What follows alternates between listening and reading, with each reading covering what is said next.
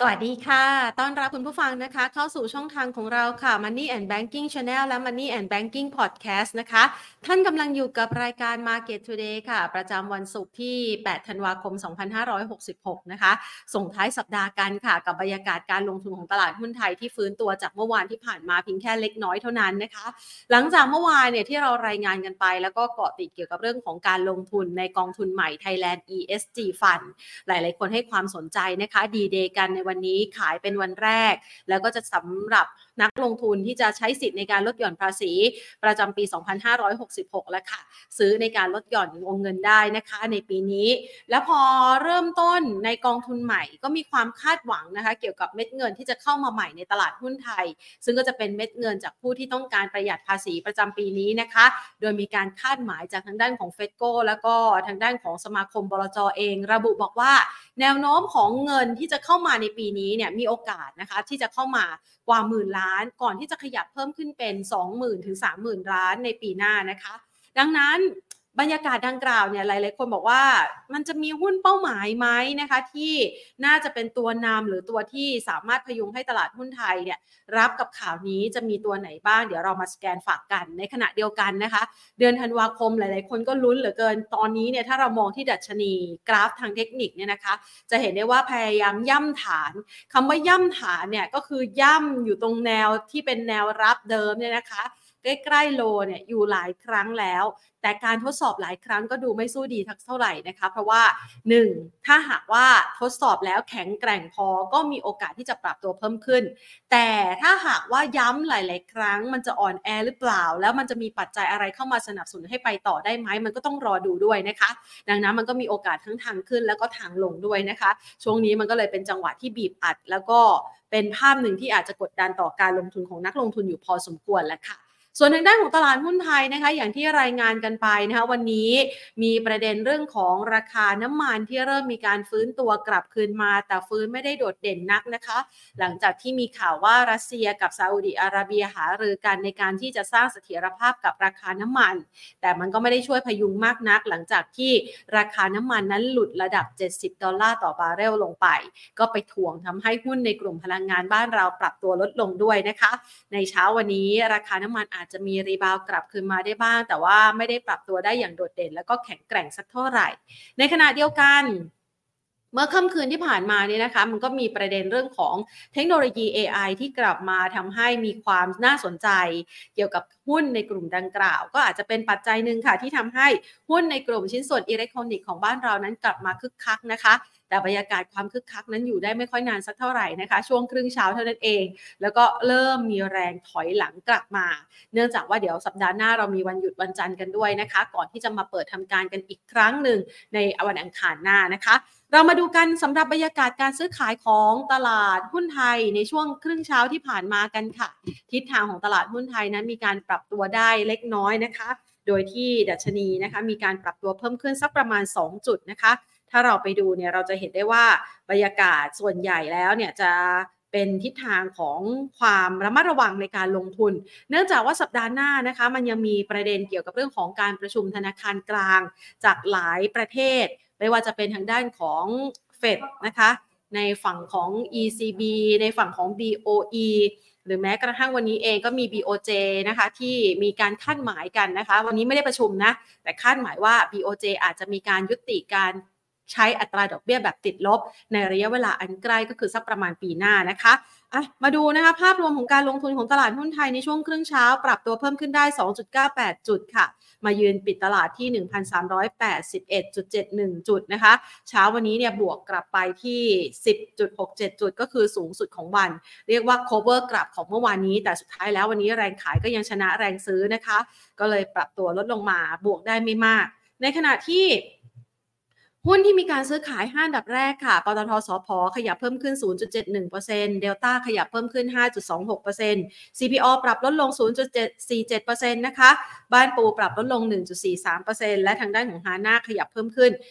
3.37%ค่ะ เดี๋ยวเราจะไปปรึกษานะคะ มุมมองการลงทุนกันนะคะ ก่อนอื่นขอขอบพระคุณผู้สนับสนุนของเราบริษัท True Corporation จำกัดมหาชน เมืองไทยประกันชีวิตจำกัดมหาชน ธนาคารไทยพาณิชย์จำกัดมหาชน และธนาคารเพื่อการส่งออกและนำเข้าแห่งประเทศไทยหรือว่า Exim Bank ค่ะ ไปพูดคุยกันวันนี้นะคะ นัดหมายกันไว้กับคุณบาสค่ะ คุณพาราดอนเตียรณปราโมทรองผู้อำนวยการสายงานวิจัยจากบริษัทหลักทรัพย์เอเชียพลัสค่ะ สวัสดีค่ะคุณบาสค่ะครับ สวัสดีครับ คุณบาสมาพร้อมกับแรงขายในช่วงบ่ายด้วยหรือเปล่าคะ เพราะว่าเขาจะหยุดยาวกันแล้วค่ะ ไม่อยากให้ขายครับ ไม่มีอะไรให้ขายแล้วตอนนี้ เรามองตลาดหุ้นไทยยังไงดีคะท้อครับแท้แต่ตลาดหุ้นตลาดหุ้นไทยก็มูลค่าซื้อขายมันเบาๆเนาะมันค่ะจะอยู่สามวันตามที่บอกนะครับอืมก็ก็เลยทำให้มูลค่าซื้อขายเป็นค่อนข้างที่จะเบาบางอยู่นะครับ พอเบาบางมันก็ เอ่อ ขยับขึ้นยากเนาะส่วนลูกมันไม่มีอะไรที่จะไปดันตลาดให้มันมันขยับขึ้นนะครับในช่วงสั้นๆนะครับแล้วก็ถ้าถามว่าที่มันโดนกดกดๆลงมาก่อนหน้านี้ส่วนหนึ่งไปดูเอ่อแรงมูลค่าการช็อตเซลล์มันก็ยังเยอะอยู่นะครับค่ะตั้งแต่เดือนเก้ามาเนี่ยเดือนเก้าก็ short sell ประมาณแค่สิบเอ็ดเปอร์เซ็นเดือนสิบสิบเอ็ดเปอร์เซ็นเดือนสิบสอง เดือนสิบเดือนสิบสองเดือนนี้ก็ยังประมาณแค่สิบเปอร์เซ็นได้เนี่ยอืมปริมาณการ short sell มันมันเยอะนะครับ ถือว่าเยอะเพราะว่าก่อนก่อนเกิดโควิดถ้าจำกันได้ตอนนั้นแค่หกเปอร์เซ็นต์เองนะครับมันก็เลยทำให้พอด้วยมูลค่าซื้อขายแห้งๆเนี่ยเวลาตัวไหนมีปัจจัยลบปุ๊บแล้วมีปริมาณการ short sell ที่มันเยอะๆเนี่ยมันก็เลยปิ้นๆหน่อยนะครับปิ้นๆหน่อยนะครับแต่ว่าอ่าแต่ว่าภาพนะครับภาพรวมเรามองว่ามันจะอ่าเรื่องของมูลค่าทุกอย่างเนี่ยพื้นฐานแล้วมันดูดีละ จะมันขาดแรงผลักดันเนี่ยครับขาดแรงผลักดันเดี๋ยวค่อยๆไล่กันดีกว่าผมว่าพื้นฐานนั้นมันมันดีในหลาย ๆ มุมนะครับก็อย่าเพิ่งถอดใจไปผมว่าไอ้ความมืดกลางคืนน่ะมันน่าจะเริ่มใกล้ๆหมดเริ่มมาสว่างบ้างแล้วแหละหลังจากวันนี้เป็นต้นไปนะ ค่ะให้วันนี้เป็นวันมืดวันสุดท้ายแล้วกันอ่าหลัฮะงจากนี้น่าจะโพลเพลขึ้นมาบ้างนะครับ ก่อนที่จะเพลียแล้วก็อ่อนแรงไปก่อน ก็ก็ค่ะถ้ามาดูตลาดนะครับ valuation เนาะ set index นี่โอ้โหลงมา ถ้าจำกันได้ปลายปีที่แล้วดิ PE เราอยู่18จุดเอ่อ18.6เท่านะครับค่ะ18.6เท่า ตอนนี้ลงมาเหลือ13.8เท่าเองนะครับอืมลงมาค่อนข้างที่จะเยอะ PE เริ่มเริ่มที่จะถูกแล้ว ค่าเฉลี่ยย้อนหลัง10ปีอยู่18จุด 18.8นะครับมันมันมันถูกมากกว่าค่าเฉลี่ยไปค่อนข้างที่จะเยอะแล้วนะครับแต่อย่างที่บอกแล้วมันแหละมันขาดแรงผลักขึ้นนะแรงซื้อขายอยู่นะครับแต่ว่าในมุม valuation เนี่ยเริ่มเริ่มดูดีนะครับเริ่มดูดี อีกอันหนึงนะครับอีกอันหนึ่งก็คืออทางด้านของแนวโน้มการเติบโตนะครับแนวโน้มการเติบโตถ้าเทียบกันปี ถัดไปกับปีนี้เนี่ยนะครับอ่าการกระตุ้นทางการคลังนะถ้ามันมีเอ่อ e r e c e i p t นะครับ easy e r e c e i p t มีกระเป๋าด้านดิจิตอลมันก็น่าจะดีกว่าต้นปีของปีนี้ใช่ไหมค่ะต้นปีของปีนี้ไม่ได้มีอะไรกระตุ้นเลยนะครับ แนวโน้มเอ่อ EPS นะเราก็คาดว่ากำไรก็น่าจะโตได้ประมาณ 12เปอร์เซ็นก็ยังโตได้ดีอยู่ valuation ถูกละปีหน้าโตได้ดีขึ้น อีกอย่างหนึ่งถ้าจำกันได้ปีนี้เนี่ยกนงเนี่ยหกรอบแล้วขึ้นดอกเบี้ยมาทุกรอบเลย มีรอบล่าสุดเนี่ยไม่ได้ขึ้นนะครับขึ้นมาห้ารอบติดเลย แต่ว่าปีหน้าเนี่ยมันจะเป็นเทรนด์กลับละน่าจะเริ่มค่อยๆลดดอกเบี้ยดังนั้นนโยบายการคลังดูเด่นขึ้น นโยบายการเงินดูผ่อนคลายลง แล้วก็แนวโน้มการเติบโตของกำไรก็ดีขึ้นนะครับภายใต้ valuation ที่ยังถูกอยู่เนี่ยผมว่าในระยะถัดไปเนี่ยมันจะจะเริ่มค่อยๆดีขึ้นมาบ้างนะครับ ดีขึ้นมาบ้างนะครับอืมแล้วก็พระเอกของแรงผลักดันเนาะ ก็เป็นต่างชาติเนาะขายไม่เยอะใช่ไหมครับ ขายไม่เยอะจนปีนี้ขายไปแสนเก้าแหละค่ะนะครับแสนเก้าหมื่นล้านนี่ถ้าไปดูนะเซ็ตเนี่ย track record มาตั้งแต่ปีหนึ่งเก้าเก้าสองอืมจนมาถึงปัจจุบันเนี่ยก็มาตั้งสามสิบสองปีได้เนี่ยเออเออสะในในข้อมูลประมาณสามสิบกว่าปีที่เซ็ตเก็บมาเนี่ยนะครับเออปีเนี้ยเป็นการขายเยอะสุดเป็นเป็นอันดับที่สี่เลย นะครับของของของทุกๆปีเลยถือว่าขายค่อนข้างที่จะเยอะมากนะเยอะมากหลังจากเนี้ย ถามว่ายังขายอีกไหมเนี่ยผมว่าไอ้แรงขายก็ต้องมีโอกาสที่จะน้อยลงนะครับ น้อยลง เพราะว่าถ้าเกิดดอกเบี้ยเขาลงด้วยนะเฟดก็มีโอกาสที่จะลดดอกเบี้ยด้วย เวลาเฟดลดดอกเบี้ยปุ๊บเนี่ยดอลลาร์เขาจะอ่อนพออ่อนปุ๊บเขาจะมาซื้อหุ้นบ้านเราอืมนะหรือว่าซื้อหุ้นฝั่งเอเชียมากขึ้นนะครับ ปกติจะเป็นอย่างนั้นนะค่ะเอาไปว่าไม่ต้องซื้อก็ได้อะ หยุดขายบ้างก็ยังดีนะครับหรือว่าอ่าแล้วส่วนส่วนแรงผลักดันจากโฟล์จากเอ่อวอลุ่มภายในนะครับ ภายในก็ใช่ไหมถ้ามีกองทุน ESG อะไรตรงนี้ก็ช่วยได้ระดับหนึ่ง แล้วก็การลดดอกเบี้ยลองไปดูดูมา ถ้าเกิดมีการลดดอกเบี้ยครั้งหนึ่งเนี่ยมันจะหนุนนาให้วอลุ่มบ้านเรานะที่แห้งๆแบบเนี้ยลดดอกเบี้ยเพียงแค่ 0.25 เนี่ย ดันให้ volume กลับขึ้นมาได้เกือบ 5,000 ล้านบาทต่อวันเลยนะครับ ในในอดีตดังนั้นถ้าเกิด ปีหน้าลดดอกเบี้ยสักเซอร์ไพรส์หน่อยอะสองสามครั้งก็ยังดีนะตรงนี้ก็ volume ก็จะกลับขึ้นไประดับเออเกินหมื่นล้านต่อวันได้ ถ้า volume คึกคักเนี่ยมันน่าจะพอผลักดันให้เสร็จขยับขึ้นได้นะครับนั้นก็ก็ทั้งหมดที่กล่าวมาเนี่ยมันก็เลยทำให้เห็นว่าเออเวอร์ชันน่าสนใจแนวโน้มการเติบโตค่อนข้างจะดีมูลค่าการซื้อขายเบาบางเนี่ยแหละเป็นปัญหา แต่ว่าเชื่อว่าระยะถัดไปจะค่อยๆดีขึ้นเนาะ ESG ก็มา กองทุนก็มามีแรงเม็ดเงินใหม่มาหนุนบ้างนะครับ ต่างชาติมีโอกาสชะลอการขายบ้างนะครับ แล้วก็ถ้าลดดอกเบี้ยอันนี้ดีเลยวอลุ่มน่าจะกลับขึ้นมาเยอะขึ้นนะครับ อันนี้ก็จะเป็นภาพรวมแผนให้เห็นว่ามันจะเป็นลักษณะประมาณนี้สำหรับช่วงที่เหลือของปีแล้วก็ปีหน้านะครับ เชื่อว่าไอ้ความมืดตรงนี้มันน่าจะค่อยๆดีขึ้นครับ ค่ะ ถ้ามองในลักษณะแบบนี้เนี่ยนะคะ ก็มองว่าฟ้าใกล้จะลุ่งสางแล้วนะคะ แต่ถ้าหากว่ามองไปเนี่ยมันมีโอกาสไหมคะที่มันอาจจะเปิดดาวไซด์อีก ตรงนี้เราปิดโอกาสนั้นไปเลยหรือเปล่าคะอืม ตรงนี้คือเกิดก็แน่นอนมันก็มีหลาย ๆ เรื่องที่เรา เอ่อส่งมูลค่าซื้อขายมันเบาบางอะไรก็เกิดขึ้นได้มันก็กดลงไปเยอะแล้วมันก็ผักขึ้นยาก เวลามีเรื่องอะไรนิดๆหน่อยๆเนี่ยเออ มันก็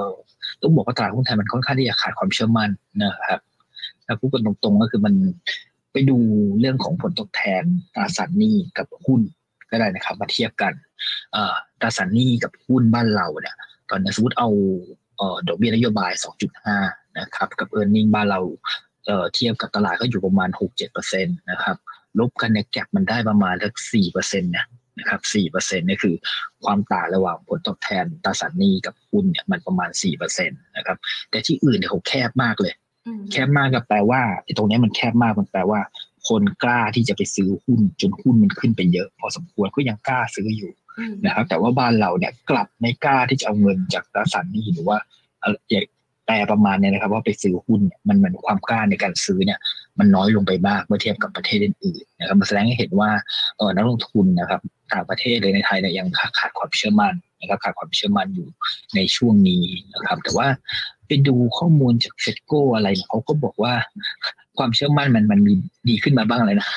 ดีขึ้นมาบ้างแล้วนะครับผมว่าตรงนี้แหละไอ้ความเชื่อมั่นนี่แหละเป็นสิ่งสำคัญที่ต้องเรียกกลับมาให้ได้นะครับ กลับมาให้ได้ อันนี้ผมว่าเป็นเป็นความเสี่ยงอันดับหนึ่งเลยนะครับ ส่วนความเสี่ยงอื่นๆนะก็ก็เป็นภาพทั่วไปนะครับ ที่เราเจอมากันทั้งปีก็คือ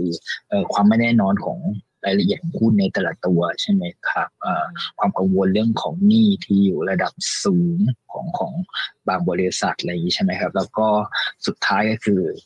การฟื้นตัวของเศรษฐกิจนะครับที่เราคาดหวังกันทุกๆปีว่ามันจะฟื้นได้ดีฟื้นได้เยอะ แล้วพอสุดท้ายออกมาจริงๆเนี่ยฟื้นได้ไม่เยอะ อันนี้ก็เป็นเป็นข้อจำกัดในการฟื้นตัวของตลาดหุ้นเช่นเดียวกันครับ ค่ะ ดังนั้นในจังหวะแบบนี้เนี่ยที่อาจจะยังคงมีความเสี่ยงนะคะ แต่เราก็ลุ้นนะคะในฝั่งที่เป็นเชิงบวกมากกว่าสำหรับปีถัดไป เราแนะนำการลงทุนยังไงบ้างคะสำหรับนักลงทุนในช่วงจังหวะเวลาแบบนี้ค่ะ ผมว่าต้องต้องซื้อซื้อแล้วก็ปิดจอได้ครับอ่าฮะซื้อแล้วเลิกดูไปเลย ไม่ได้นะ ต้องดูรายการเราด้วยนะคะอ๋อก็ก็ไม่ก็จะซื้อตัวใหม่ก็ค่อยเปิดขึ้นมา ซื้อ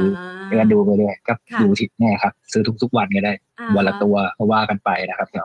ก็ก็แนะนำเป็นเป็นเป็นซื้อและถือ น่าจะดีกว่านะความหวังสุดท้ายแล้วกันให้ก็คือ ไปกลางเซ็ตมาตลอดอะไรครับเซ็ตไม่เคยลบติดต่อกันสองปีเนาะและปีนี้ลบซะเยอะนะลบไปสิบเจ็ดเปอร์เซ็นต์ละเซ็ตมาทั้งหมดเกือบสี่สิบเก้าปีเนี่ยการที่ลบสิบเจ็ดเปอร์เซ็นได้เนี่ยเกินสิบเจ็ดเปอร์เซ็นมีอยู่แค่ไม่กี่ปีนนะครับ แล้วก็ในตลอดที่ผ่านมาเนี่ยเซ็ตไม่ไม่ยี่สิบกว่าปีมันไม่เคยลบติดต่อสองปีนะครับดังนั้นปีนี้ลบเยอะแล้ว ปีหน้าต้องต้องขึ้นมาบ้างนะครับ ด้วยทำไมต้องขึ้นก็เหตุผลต่างๆนานาที่ที่เราให้ฟังมันมันมีโอกาสที่จะจะขึ้นเนาะคนอื่นเราขึ้นไปไหนตอนไหนแล้วเราขึ้นบ้างเถอะแหมมีแต่ขายของคืนนะ เพราะว่าปีที่แล้วฝรั่งก็ซื้อมาให้เราดีใจใช่ไหมคะ ตอนนี้ก็ขายเอากลับไปหมดแล้วนะคะ เรียกว่าเกือบหมดแล้วดีกว่านะคะ ถ้าฟังจากยอดตัวเลขดูอะบอกว่าเขาจะกลับมาซื้อใหม่ปีหน้า ซื้อๆขายๆก็ได้นะ แต่ว่าให้เหลือตังค์ไว้ในบ้านเราสักหน่อยนะคะ งั้นเรามาดูประเด็นแรกกันก่อนค่ะคุณบาสเพราะว่าวันนี้เนี่ยดีเดย์กันสำหรับการขายกอง Thailand ESG Fund นะคะ เรามองประเด็นนี้เนี่ยยังไงบ้างคะ มันมีโอกาสผลักดันมั้ยแต่ฟังดูเมื่อสักครู่นี้คุณบาสบอกว่าไม่ค่อยมีผลเท่าไหร่ รู้สึกห่อเหี่ยวไปเล็กน้อยเรามองยังไงคะจริงๆผมมองดีนะอ่านะครับเพราะว่าไทยแลนด์ ESG Fund นะครับค่ะก็อันนี้แหละไอ้ส่วนหนึ่งที่ทำให้ฟ้าใกล้รุ่งก็ก็ก็อ่าก็เรื่องนี้เหมือนกันนะครับ เพราะว่า จริงๆไอ้เรื่อง Thailand ESG Fund เนี่ยจะเริ่มต้นช้ามานิดนึงนะครับ แต่ว่าเริ่มต้นขายวันนี้เป็นวันแรกนะสำหรับใครที่อยากจะลดระดับภาษีซื้อเอ่อทางด้านของกองทุน ESG เนี่ยจริง ๆ มองเบนใน benchmark ก็ได้นะครับสำหรับคนซื้อเนี่ยเรื่องเรื่องของกองทุนเนี่ยมันดีกว่ากองทุนปกติที่อิงกับเอ่อตลาดหุ้นปกตินะกับเซ็ตนะอืมเพราะเราไปดูผลตอบแทนย้อนหลัง 3 ปีที่ผ่านมาเนี่ยพวกกองทุน ESG ขออภัย SET ESG เนี่ย ให้ผลตอบแทนชนะเซ็ตทุก time frame เลยนะครับค่ะไปดูย้อนได้เลยหนึ่งเดือนสามเดือนหกเดือน ย้อนหลังหนึ่งปี ย้อนหลังสามปี index SET ESG ขึ้นนะครับ หรือว่าให้ผลตอบแทนที่สูงกว่าเซ็ตอืมดังนั้นถ้าเกิดกองทุนใช้ index นี้เป็น benchmark เนี่ยมันก็มีโอกาสได้ผลตอบแทนที่ดีกว่านะครับกองทุนที่ใช้เซ็ตเป็น benchmark เหมือนกัน นะครับและในอนาคตถ้าเกิดเอ่อเซ็ต ESG เนี่ยจะมาแทน SSF แล้วใช่ไหมครับในในระยะถัดไป แล้วถ้าทุกคนให้ความสำคัญเรื่องของ ESG มากขึ้นเนี่ยมันก็มีโอกาสผลักดันนำให้พวกกองทุนเซ็ต ESG เนี่ยก็ก็ขยับขึ้นได้นะครับอันนี้ก็เป็นภาพรวมให้เห็นว่าเออมันก็มีความน่าสนใจในการซื้ออยู่เหมือนกันเมื่อเทียบกับกองทุนเอ่อที่เทียบกับเซตปกตินะครับ ทีนี้ในส่วนของเม็ดเงินนะครับ เม็ดเงินที่จะเข้ามาในวันที่ 8 แล้วว่ามันมีโอกาสได้หนึ่งหมื่นถึงสองหมื่นล้านนะครับ ตัวเลขไม่ได้เอามามั่วๆยังไงนะครับ ก็คือว่าก็คือว่าตัวเลขนั้นมันมาจากว่าเดือนธันวาคมเนี่ยปกตินะกองทุนจะซื้อสุทธิหุ้นไทยหนึ่งหมื่นล้านบาทหนึ่งหมื่นล้านบาทเลย เดือนที่แล้วถ้าจำกันได้เนี่ยเขาซื้อมาแปดพันสี่ละยังไงเดือนนี้ต้องซื้อเยอะกว่าแน่ ถ้ามี ESG Fund แล้วถ้าเกิดเราไปแท็กดูจริง ๆ เนี่ย เฉพาะปีที่มี LTF นะครับ เม็ดเงินเนี่ยมันมากระจุกตัวในเดือนธันวาคมนะเขาซื้อสุทธิในตลาดหุ้นนะสถาบันเนี่ยเอ่อเกือบเกือบสองหมื่นล้านเลยนะครับค่ะเกือบเกือบสองหมื่นล้านบางปีก็เกินสองหมื่นล้านไปเยอะดังนั้นเราก็เชื่อว่าเออทางด้านถ้ามี Thailand ESG Fund ที่เขาออกมาเนี่ยเนาะตอนนี้ก็ต้องยี่สิบสองกองแล้วอันนี้ก็ก็ก็น่าจะช่วยหนุนทำให้เม็ดเงินเนี่ยมาอยู่ระดับหนึ่งหมื่นถึงสองหมื่นล้าน ทีนี้อีกขยักหนึ่งมันเป็นการเติมเงินเข้ามาทีเดียวเลยนะครับถ้าไปเปรียบเทียบกับตอนที่เอ่อกองทุนออกกองทิกเกอร์ฟันนะครับในช่วงเดือนมีนาคมปีนี้ถ้าจำไม่ได้เราไปดูย้อนหลังก็ได้ มีนาคมปีนี้แต่ประมาณวันที่ยี่สิบขึ้นมาเนี่ยเออเขามีการออกกอง trigger fund ตอนนั้นโอ้กองทุนก็ซื้อหุ้นไทยเยอะแล้วหุ้นก็ขึ้นด้วยนะครับแล้วก็ตอนต้นเดือนพฤษภาคมก็ออก trigger fund เยอะ ก็ซื้อหุ้นไทยเยอะแล้วก็ขึ้นด้วย มันเป็นเพราะว่าเวลากองทุนเขาได้เงินมาเนี่ย ได้เงินมาปุ๊บหลักการของเขาเขาจะเป็นการ fully invest ก็คือได้มาเท่าไหร่จะซื้อเท่านั้นค่ะนะครับซื้อเท่านั้น แต่อาจจะเหลือเงินสด ไว้บริหารพอร์ตเล็กน้อยเท่านั้น แต่ว่าลักษณะจะเป็น fully invest แน่นอนดังนั้นก็เลยเชื่อว่าเม็ดเงินเนี่ย หลังจากนี้ที่จะได้เข้ามาหนึ่งหมื่นถึงสองหมื่นล้านเขาก็จะเอามาลงทุนในตลาดหุ้นเนี่ยแหละ มันก็เลยน่าจะเป็นแรงพยุงที่ทำให้เอ่อเซ็นอินเด็กเนี่ยดาวไซน์น่าจะค่อนข้างที่จะจำกัดนะครับจำกัดแล้วก็ก็ก็น่าจะค่อยๆทยอยฟื้นตัวได้ดี ตาม valuation แล้วก็ตามปัจจัยต่างๆ ที่น่าจะดีขึ้นตามที่กล่าวมาครับค่ะ นะคะก็หลายคนก็จะได้เห็นโอกาสนะสำหรับการที่เม็ดเงินจากฝากฝั่งของกองทุนจะไหลเข้ามาในตลาดหุ้นไทยนะคะ ซึ่งก็จะมาจากเงินที่เอ่อใครที่วางแผนภาษีนะคะเป็นมนุษย์เงินเดือน แล้วก็อยากจะใช้ทางเลือกนี้เนี่ยก็จะไหลกลับเข้ามาด้วยนะคะ ทีนี้เรามาดูบ้านดีกว่าค่ะคุณบาสในกรณีแบบนี้เนี่ยเรามีหุ้นเป้าหมายที่กองทุนเขาจะสนใจแล้วก็เอาไปจัดพอร์ตเป็นตัว Thailand ESG Fund ไหมคะครับ ก็แน่นอนเวลากองทุนลงทุนหุ้น Thailand ESG Fund ใช่ไหมครับค่ะถ้าไปดู list รายชื่อกองยี่สิบสองกองเนี่ยอืมก็จะมีกองลักษณะประมาณเนี้ยแหละนะครับ ที่ยิงกับ Thailand ESG Fund แล้วก็จ่ายปันผลบ้างไม่จ่ายบ้างเป็น Active Fund บ้าง Passive Fund บ้างอืมฮึซึ่งความหมายก็คือถ้า passive fund คือ เอ่อก็ลงทุนตามเซต ESG เลยนะครับ มีเท่าไหร่ก็ใส่อย่างนั้นก็อันดับที่สองก็คือโอ้ลงทุน ที่ล้อตามเซต ESG แต่ว่าจะต้องให้ชนะเซต ESG ให้ได้นะครับ ลักษณะก็จะใส่เงินไปในดังดัชนีเซต ESG นี่นแหละ หรือว่าเราหุ้นที่อยู่ในนี้นะครับดังนั้นก็ถ้าถามว่าทำยังไงที่จะผลักดันหุ้นได้และมีหุ้นอะไรเป็นเป้าหมายนะครับ ก็มีสองทางหนึ่งสำหรับเอ่อคคนกินเงินเดือนนะพนักงานออฟฟิศอะไรอย่างเงี้ยก็อย่าลืมไปซื้อกันด้วยบ้างนะครับผมว่าราคานี้ก็ก็ใช้ได้สำหรับการลงทุนเซ็น ESG ในเวลานี้ ก็ถ้าเกิดซื้อกันไปปุ๊บนะวงเงินไม่เกินแสนหนึ่งตรงนี้ก็ช่วยผลักดันเซ็ตเหมือนกัน หรือบางคนซื้อแล้วบางส่วนก็อามันอากาศเก่งโดยการซื้อหุ้นที่อิงกับเซ็ต ESG ตรงนี้ก็มีโอกาสได้กำไรต่อหนึ่งได้เหมือนกันนะผมว่าพอเม็ดเงินกองทุนก็มาผลักดันหุ้นพวกนี้แหละนะครับ ส่วนรายชื่อหุ้นจริงๆก็ต้องไปดูรายรายชื่อเนี่ยมันก็มีเยอะพอสมควรนะครับ แต่ว่าถ้าให้เลือกอะเลือก ตัวที่มันมี ESG score สูงสูงหน่อยนะครับโดย ESG rating เนี่ยระดับ triple A double A พวกเนี้ยก็จะแข็งแรงมากขึ้น เพราะว่าถ้าเกิดเขาได้ rating ของ ESG สูงปุ๊บเนี่ยเขาก็มีโอกาสอยู่แบบยงคงกระพันอะไรเงี้ยครับอยู่ได้นานในในสำหรับดัชนีนี้แต่แบบนี้ก็จะเป็นอะไรที่ที่น่าสนใจนะครับ ก็ก็เราเลือกมาให้แล้วกันครับเนาะสักสี่ตัวนะครับสำหรับทีมเอ่อ เซต ESG นะครับ CSG ที่ที่ที่ผมว่าน่าลงทุนแล้วกองทุนก็มีโอกาสเพิ่ม weight หุ้นพวกนี้นะครับ เพื่อจะให้กองทุนเขาเอาเปอร์ฟอร์มกว่าเซต ESG นะครับตัวแรกผมว่าเลือกเป็นทิสโก้ นะครับทิสโก้นี่ ESG rating A สามตัวเลยนะครับ A สามตัวแล้วก็วัฏจักรดอกเบี้ยนะครับที่มันเป็นขาลงแบบนี้นะครับเป็นขาลงแบบนี้เราไปดู bond yield บ้านเราก็ได้ bond yield บ้านเราตอนนี้หนึ่งปีสี่ปีเนี่ยตามกฎหมายนโยบายไปแล้วแต่ว่าตลาดเริ่ม price in ว่าต่อต่อไปจากนี้มีโอกาสเห็นกนงลดดอกเบี้ยแน่เลยในระยะถัดไปนะครับ เวลาดอกเบี้ยเป็นขาลงทิสโก้จะได้ประโยชน์ นะครับ แล้วก็ทิสโก้เป็นหุ้นกลุ่มแบงค์ที่แบงค์ขนาดกลางเล็กที่มี ROE สูงสุดในกลุ่มนะครับ มี ROE อยู่ 16 เท่า ถือรออีกนิดนึงนะครับ ถือรออีกนิดนึงเนี่ยเอ่อก็จะได้ปันผลแล้วสำหรับในปีหน้านะครับ ปันผลในรอบถัดไปเราคาดว่าจะจ่ายสัก 6 บาทได้นะครับ6บาท ถือว่าค่อนข้างเยอะไม่เทียบกับราคาหุ้นที่ 90 กว่าบาทนะครับ หรือว่าถ้าเป็นปันผลทั้งปีเนี่ยเขาก็สูงประมาณสัก 8.1%ต่อปี นะครับมันนั้นบอกว่าทิสโก้เป็นหุ้นหนึ่งที่มี ESG สกอร์สูงในภาวะดอกเบี้ยขาลง แล้วก็เป็นหุ้นปันผลสูงระยะถัดไปที่ทุกคนก็จะคอยซื้อกะเก่งกันสำหรับหุ้นปันผลนะครับ ก็ตัวแรกคนได้รับความเสี่ยงน้อยหน่อยนะครับ ได้ได้ปันผลเยอะๆก็เลือกทิสโก้นะครับตัวที่สองสำหรับคนรับความเสี่ยงเยอะหน่อย ผมว่าก็อยากจะลองเบสดูนะครับ ก็คือเอ่อทางด้านของ CPO นะครับพ อพูดน่าจะตกใจกันเลยทีเดียวนะคุณยังไม่ทดสอบเท่าไหร่ใช่ใช่ใช่ใช่ครับเพราะว่าหุ้นปีนี้เขาลงมา 22เปอร์เซ็นต์แล้วนะครับลงมา 22เปอร์เซ็นต์แต่ว่าเขาก็ต้องได้เงินหนุนจาก ESG ESG rating คำที่เป็น A นะครับเม็ดเงินเวลากองทุนซื้อก็จะซื้อหุ้นพวกขนาดใหญ่อย่างนี้แหละนะครับและยิ่งเขาลงไปเยอะๆนะก็มีโอกาสที่กองทุนจะเพิ่มเวทน้ำหนักในการซื้อนะครับก็มีโอกาสที่จะ ค่อยๆทยอยฟื้นมาได้ ส่วนระยะถัดไปความคาดหวัง CPO คือเอเรื่องเ e r e c e i v e นะ easy e r e c e i v e ผมว่าภายในสองสัปดาห์ที่เหลือของของปีเนี่ย มันต้องมีการเข้าคลมอละแล้วก็ออกมาเพราะว่าจะมีผลบังคับใช้ตั้งแต่วันที่หนึ่งจนถึงวันที่สิบห้ากพใช่ไหมครับหนึ่งมคถึงสิบห้ากพปีหน้าดังนั้นก็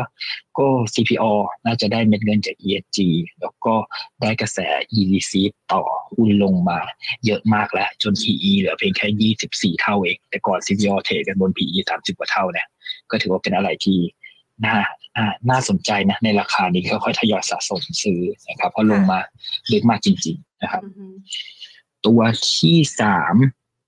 เลือกเป็นตัวเล็กลงมาหน่อยนะครับ เลือกเป็น Plan B นะครับ Plan B ก็เรื่องเดียวคล้ายๆกับซียอเขาเป็น high season นะครับ Plan B สำหรับเอ่อในยุคในช่วงไตรมาสที่สี่เนาะเป็นช่วงของเทศกาล ใช่ไหมครับ ต่อเนื่องยันต้นไตรมาสที่หนึ่งพอเทศกาลมาปุ๊บเนี่ยทาง Plan B เนี่ยก็จะได้ประโยชน์จากการโฆษณาผ่าน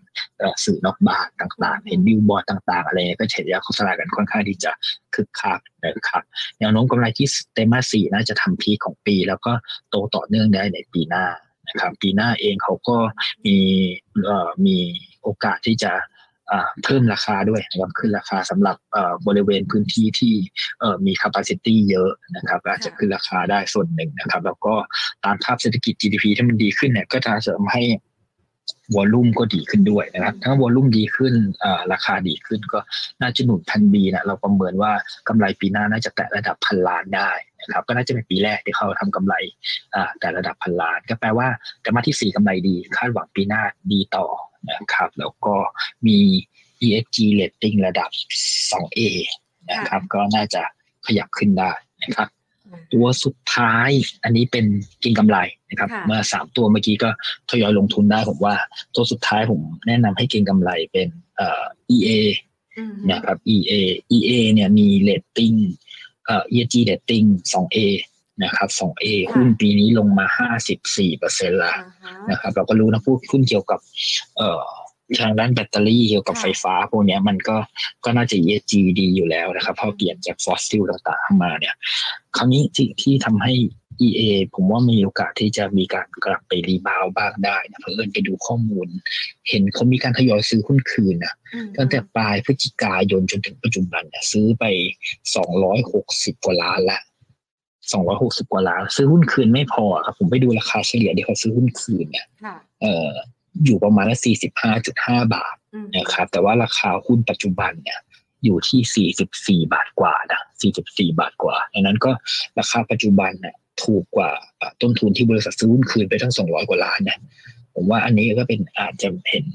โอกาสนะครับ ที่จะจะรีบาวขึ้นมาบ้าง หรือว่าถ้ามันลงไปต่ำกว่านี้บริษัทก็น่าจะมีโอกาสพยุงหรือซื้อหุ้นคืนอีกนะครับผมว่าดาวไซด์ของ EA น่าจะค่อนข้างที่จะเริ่มจำกัดแล้ว ก็เลยแนะนำเก็งกำไรหุ้น EA อีกตัวหนึงนะครับ ค่ะถ้าหากว่ามองตอนนี้ก็ราคาลงมาครึ่งหนึ่งแล้วนะเผื่อใครตกรถในช่วงที่ผ่านมานะคะ แต่ถ้าเรามองเนี่ยมันไม่ได้มีความเสี่ยงมากใช่ไหมคะ เพราะว่า EA มันดูเป็นกราฟขาลงค่อนข้างจะชัดเจนนะคะ ใช่ก็เลยบอกว่า ลองเก็งกำไรดูอ่เพราะว่าเพื่อนเห็นเพราะว่าผมก็ไม่มั่นใจอ่าฮะเหมือนกันเพราะมันเป็นค่าขาลงเนาะแต่ว่าตัวคนบริษัทเขาเองอะเขายัง เขาไปซื้อเผาแชร์เล่นนึ่งสองร้อยหกสิบกว่าล้านบาทเลยอ่าฮะในราคาที่สูงกว่าตรงนี้อีกนะครับ ดังนั้นเราซื้อได้ถูกกว่า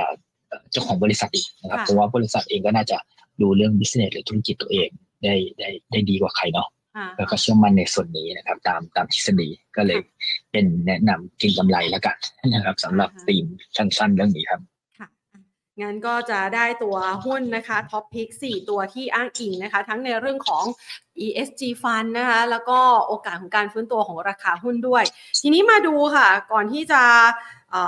ไปมองนะคะถึงบรรยากาศหรือว่าคาดหวังเม็ดเงินที่จะเข้ามาในกองทุนดังกล่าวเนี่ยนะคะ ขอดูประเด็นรายวันบ้างค่ะคุณบาสในกรณีของราคาน้ำมันดิบในตลาดโลกที่มันปรับลดลงมาแรงๆแบบนี้ เมื่อวานนี้ถ่วงดัชนีลงไปลึกเลยนะคะ วันนี้หุ้นกลุ่มพลังงานฟื้นมาได้เล็กน้อย เรามองว่ามันยังมีโอกาสจะลงไปลึกกว่านี้อีกไหมคะ แล้วกลุ่มพลังงานของบ้านเราจะเป็นยังไงบ้างอะคะ สำหรับเรื่องราคาน้ำมันถ้าถ้าจำไว้ถ้าคุยกันมาตลอดผมไม่อืมไม่เอาเลยนะอืมสก่อนหน้านี้ถ้าจำไว้ค่ะผมไม่ว่าลักษณะของโอ้เรารู้แล้วมันเป็นการเอ่อช่วยในช่วงสั้นใช่ไหมครับ เรื่องของโอเปกต่างๆ ว่าจะเอ่อปรับลดขยายระยะเวลาในการปรับลดการผลิตถึงสิ้นปีนี้เท่านั้นค่ะนะครับ หลังจากเนี้ยแล้วก็ทั้งรัสเซียทั้งอะไรก็ช่วยเฉพาะสิ้นปีอืมสงครามก็มีเฉพาะเอ่อตอนเดือนตุลาคมใช่ไหมครับ ที่มาดูดราคาน้ำมันต่างๆ มันเป็นเรื่องที่เกิดขึ้น แค่ตอนไตรมาสที่สี่นี้หลังจากนี้มันจะไม่ดีแล้วนะครับ หลังจากนี้มันจะไม่ไม่ไม่ดีดังนั้นเนี่ยก็ก่อนหน้านี้ก็เลยไม่เอาเลยเพราะว่ามองว่าราคาน้ำมันสูงไป แต่ว่าถัดจากนี้มันก็พอพอเรื่องที่ผมบอกมันช่วยในไตรมาสที่สี่เนี่ยมันทำให้ราคาน้ำมันในฟิวเจอร์ถ้าไปแอบดูเห็นกันจริง ๆ ในช่วงก่อนหน้าเนี่ยอ่ามันจะต่ำกว่าราคาปัจจุบันอยู่พอสมควรเลยทีเดียว ก็คือราคา future ในปีหน้าเนี่ยทั้งตั้งแต่มกราไปจนถึงกลางปีอะไรเงี้ยมันต่ำกว่าเยอะมากนะครับแบบนั้นเขาเรียก backwardation ซึ่งมันผิดปกติ เพราะมันมีภาวะผิดปกติดังนั้นก็เลยไม่เอาเลยช่วงก่อนหน้า แต่ตอนเนี้ยถามว่าลงแรงไปไหมส่วนตัวก็มองว่าลงแรงไป เพราะว่าเอ่อไปดูเหมือนกันราคา future เนี่ยมันกลับเป็น contango แล้วก็คือว่าเป็นราคาน้ำมัน future ในอนาคตเนี่ยมันสูงกว่าปัจจุบันแล้วอืมนะครับผมว่ามันเข้ามาสู่จุดสมดุลแล้วดังนั้น การลงแรงๆเหมือนช่วงในเอ่ออดีตก่อนหน้าเนี่ย มันน่าจะไม่ใช่เป็นแบบนั้นแล้ว เรื่องของการที่ไม่โอเปกไม่ขยายกำลังการผลิตอะไรก็ก็รับไปหมดแล้วดังนั้นผมว่าตรงนี้มันอยู่สู่ในระดับที่ค่อนข้างที่จะจะสมดุลนะครับกลับมามองหุ้นบ้านเราอย่างสอพอเองผมว่า อันนี้ก็ลงลึกเกินไปนะครับค่ะบางวันจริงๆเนี่ยราคาน้ำมันมีการขยับขึ้นมาบ้างด้วยเนี่ยเออแต่ว่าปตทสอพอกลับลง ลงมาต่อเนื่องเลยนะครับ ลงมาเยอะมากนะครับ ยิ่งเมื่อวานก็มีข่าวดีเรื่องถึงที่ไปเอ่อทางด้านเจอหลุมใช่ไหมครับหลุมเจาะน้ำมันหรือว่าก๊าซที่มาเลเซียสามหลุมแต่ตรงนี้ก็ต้องรู้ว่ามันสามารถพอใช้ในระดับเชิงพาณิชย์นะครับ ได้หรือไม่นะครับ แต่ว่าอย่างน้อยๆก็ก็ถือว่าเป็นเซนเมนที่ทำให้มีโอกาสรีบาวขึ้นนะครับผมว่าปรสพราคานี้ก็พอที่จะเก็งกำไรสั้นๆ ให้มีการ rebound กลับได้หมือนกันครับอืม ค่ะะจากราคาน้ำมันนะคะ ไปที่หุ้นกลุ่มอิเล็กทรอนิกส์บ้างวันนี้เคลื่อนไหวกลับมาคึกคักเชียวเรามองยังไงคะครับสำหรับกลุ่มอิเล็กทรอนิกส์ผมว่าขึ้นตาม ตามหุ้นหุ้นโลกเนาะหุ้นหุ้นทางด้านของ n a s d a q เมื่อวาน ใช่ใช่เมื่อวานเห็นในทางด้านของการจอยเอ็นดีแล้วก็ขึ้นตั้งสิบเปอร์เซ็นต์นะครับผมว่ามันก็เป็นโอกาสที่ทำให้หุ้น tech ต่างๆบ้านเรามีการ rebound กลับขึ้นมาบ้างนะครับ rebound กลับขึ้นมาบ้างนี่ ก็ก็ก็เป็นกระแสสำหรับตามหุ้น tech โลกเป็นมองมองเป็นในมุมนี้ครับครับ ค่ะอะคำถามสุดท้ายค่ะคุณบาสมีความคาดหวังเกี่ยวกับเรื่องของ Santa rally นะคะ หรือว่า Christmas rally ในช่วงปลายเดือนนี้บ้างไหมคะ Window Dressing เนี่ยจะขยับให้ดัชนีไปได้สักประมาณเท่าไหร่เรามองกรอบไว้ยังไงคะ จริง ๆ ถ้าตาม valuation เซ็ตมันควรจะไปพันห้าแหละแต่ว่ามันมันไม่มีอะไรในเดือนนี้ ใช่ สำหรับปีนี้ไม่ควรจะอยู่วันพันห้านะ แต่ว่ามันไม่ได้ volume ที่มันไม่เยอะแน่ไหนซึ่ง Santa rally จากกองทุนผมว่าก็มีความเป็นไปได้นะครับ เพราะว่าเราไม่เคยเจอ window dressing มานานแล้ว เพราะว่าเราไม่มีเอ่อ LTF มาหลายปีแล้ว แต่ว่าปีนี้มีอีเอ่อไทยแลนด์ ESG ฟันตรงนี้แหละว่าไอ้หมื่นกว่าล้านตรงนี้ก็น่าจะพอผลักดัน แล้วก็เม็ดเงินนะแน่นอนเวลาคนซื้อกองทุนพวกนี้ก็จะมักเซลช่วงหลังของปีเนาะ ไม่ค่อยรีบกันเท่าไหร่ แต่ว่าพอจะไปปลายปีก็จะซื้อกันบ้างตรงนี้ก็จะเป็นเม็ดเงินของกองทุนที่มาทำให้เกิด Santa rally ขึ้นมาได้ อีกขยักหนึ่งถ้าถ้าจะย้อนกลับไปดูสองปีที่ผ่านมานะผมผมก็สงสัยเหมือนกัน มันจะมีช่วงตั้งแต่วันที่เอ่อยี่สิบกว่านะครับ ของเดือนธันวานะจนถึงสิ้นปีอะฝรั่งอะเข้ามาซื้อเยอะมากเลยนะครับเขาเข้ามาซื้อเยอะมากช่วงตั้งแต่ปีปีที่แล้ว แล้วก็ปีสองสองแล้วก็ปีสองหนึ่ง แต่แต่หาเหตุผลไม่เจอไม่รู้ ซื้ออะไรขนาดนั้น ก็หวังว่าปีนี้จะซื้อซื้อบ้างนะซื้อซื้อมาสองปีที่แล้วเหมือนกันนะครับแต่อย่างน้อยไม่มีฝรั่งก็ยังมีฐานะของวิดีโอเดซิ่งแล้วก็มีเม็ดเงินใหม่จาก Thailand ESG Fund ก็น่าจะมากระจุกตัวทำให้เกิด Santa rally เพื่อเป็นซานตาคลอสเมืองไทยนะครับ ก็ให้นักกองทุน fund manager แต่งตัวเป็นซานตาคลอสช่วยเซ็ตช่วงที่เหลือของปีก็ก็ก็น่าจะน่าจะเกิดขึ้นได้ครับ น่าจะเกิดขึ้นได้ ค่ะ ขอถุงของขวัญหน่อยนะ ช่วงนี้แขวนถุงเท้ารอนานแล้วนะคะอะมาถ้าเรามองปีนี้สักประมาณพันห้าปีหน้าเป้าดัชนีเราไปสักประมาณเท่าไหร่คะปีหน้าดัชนีเราให้หนึ่งเจ็ดหนึ่งเจ็ดนะครับหนึ่งเจ็ดหนึ่งเจ็ดค่ะพันเจ็ดร้อยสิบเจ็ดจุดนะครับอาจจะมีโอกาสสร้างจุดสูงสุดใหม่จากปีนี้ไปด้วยนะคะ ก็ถือว่าเป็นมุมมองที่ดีเลยทีเดียว เดี๋ยวรอลุ้นว่าจะมีเม็ดเงินเข้ามามากแค่ไหน แล้วก็ผลักดันตลาดหุ้นไทยไปได้ไกลเท่าที่เราตั้งใจเอาไว้หรือเปล่านะคะครับใช่ใช่เพราะว่าการที่บอกแหละทุกอย่างพยายามให้ดึงในกรอบไปเลยชันว่าวิลกชันมันน่าสนใจจริง ๆ นะครับ จริง ๆ ไม่ไม่เคยเห็นอะไรที่มันมันถูกแล้วมันก็ก็โอเคอย่างนี้ แต่ว่ามันติดตรงที่ว่าสภาพคล่องมันน้อยไปนิดนึงนะครับ แต่ว่า แต่ก็ตามที่เราไปฟังเลยว่าสภาพคล่องมันน้อยอยู่ แต่มันจะมีโอกาสค่อยๆทยอยเพิ่มขึ้นทีละนิดนะครับถ้ามีการลดดอกเบี้ย มีการกระตุ้นเศรษฐกิจต่างๆอะไรนะครับ ตามที่ทั้งโยบายการทางการเงินอะไรเงี้ยตรงนี้ก็ก็นาวอลุ่มจะหอกลับมาได้ดีในระดับหนึ่งนะครับ ก็ตอนนี้ก็ต้องอดทนกันไปก่อนนะครับ รอให้ ใกล้เช้านะครับลุ่งสางตรงนี้ก็จะเริ่มค่อยๆทยอยดีขึ้นครับนะคะฟังแล้วก็รู้สึกมีความหวังสำหรับปี 2024 นะคะ หวังว่าตลาดหุ้นไทยจะฟื้นให้นักลงทุนได้กลับมาคึกคักกันอีกครั้งด้วยนะคะ วันนี้ขอบคุณคุณบ้านมากนะคะ มาให้ไอเดียการลงทุนกับเรากันค่ะครับสวัสดีครับ สวัสดีค่ะ คุณบาสนะคะ คุณพาราดอนเตียรณะปราโมทนะคะ รองผู้อำนวยการสายงานวิจัยนะคะจากทางด้านของบริษัทหลักทรัพย์เอเชียพลัสนะคะก็ถือว่าตอนนี้เนี่ยหลายๆโบรกเกอร์เลยนะคะรวมไปถึง a อ i a Plus ด้วยมีมุมมองเชิงบวกนะคะ ต่อตลาดหุ้นไทย คือมันลบลงมาค่อนข้างมาก แล้วก็อยู่ในราคาที่ถือว่าถูกนะคะ เมื่อเปรียบเทียบกับศักยภาพการเติบโต ในอนาคตทั้งเรื่องของเศรษฐกิจนะคะมาตรการกระตุ้นภาครัฐหรือแม้กระทั่งเรื่องของโอกาสที่จะสร้างกำไรของบริษัทจดทะเบียนนะคะ จึงมองว่าปีนี้อาจจะเป็นจุดที่ดีก็ได้สำหรับการลงทุนนะคะสำหรับนักลงทุนท่านใดที่มองเห็นไปในลักษณะแบบนี้ศึกษาเพิ่มเติมนะคะ แล้วก็เลือกหุ้นในการลงทุนกันได้นะคะ เพื่อที่จะสร้างผลตอบแทนที่ดีในปีหน้า คือมองปีนี้เนี่ยมันอาจจะเหลือเวลาน้อยแล้วนะคะ เราก็ไปรอการเติบโตในปีหน้าเลย แล้วเราถ้าดูย้อนหลังกลับไปนะคะ ในช่วงที่ผ่านมา ส่วนใหญ่แล้วเนี่ยก็จะเป็นช่วงร้อยต่อของตลาดหุ้นเนี่ยแหละค่ะธันวาไปยังต้นปีใหม่ก็คือมกราคมนะคะ น่าจะเป็นภาพที่เห็นสถิติเป็นช่วงที่ดีของตลาดหุ้นไทยนะคะ ฝากเอาไว้สำหรับคลิปนี้ค่ะ ให้คุณผู้ชมได้ไปวางแผนการลงทุนกันนะคะ สวัสดีค่ะ